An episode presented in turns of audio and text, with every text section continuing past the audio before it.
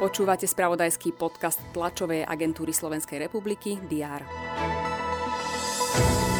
Národná kriminálna agentúra vyšetruje smrť bývalého riaditeľa vojenskej spravodajskej služby Petra Bučku ako podozrenie z úkladnej vraždy. Odsudeného podnikateľa Ladislava Bašternáka podmienečne prepustili na slobodu.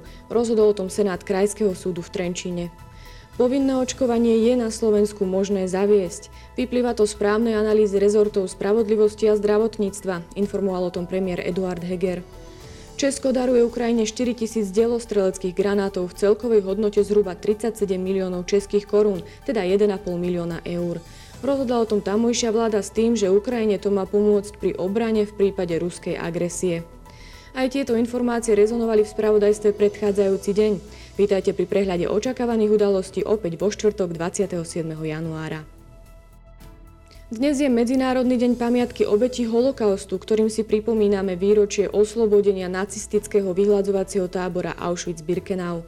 Predseda Národnej rady Boris Kolár položí veniec k Bratislavskému pamätníku holokaustu. Tento deň si pripomínú aj ďalší predstavitelia štátu a organizácie. Na Bratislavskom hrade sa uskutoční výstava s názvom Nad rámec povinností. Premiér Eduard Heger sa stretne s predsedom vlády Holandska Markom Rutem.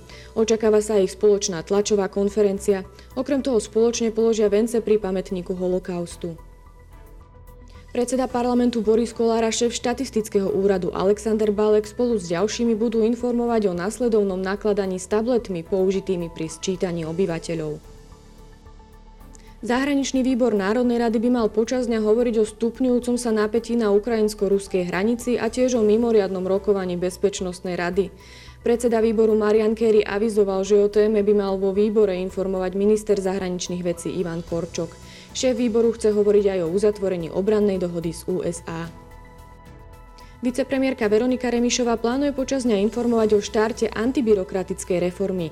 Na tlačovej konferencii by mala tiež zhodnotiť prvý mesiac platnosti zákona, ktorým sa od 1. januára zrušilo predkladanie desiatich výpisov a potvrdení na úradoch.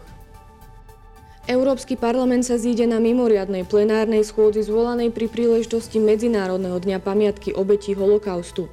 Poslancom sa prihovorí storočná Margot Friedlanderová, ktorá holokaust prežila. Ministri obrany Malajzie, Indonézie a Filipín budú rokovať o posilnení trojstrannej dohody o spolupráci. V Taliansku pokračuje voľba nového prezidenta. Od štvrtého kola stačí na zvolenie jednoduchá väčšina hlasov z grémia 1009 voliteľov. Počas dňa bude prevažne zamračené, na severe treba rátať so snehovými prehánkami. Teploty sa budú pohybovať od 1 do 6 stupňov Celzia. To bolo na dnes všetko. Aktuálne informácie vám počas dňa prinesieme v spravodajstve TASR a na portáli teraz.sk. Prajem pekný deň.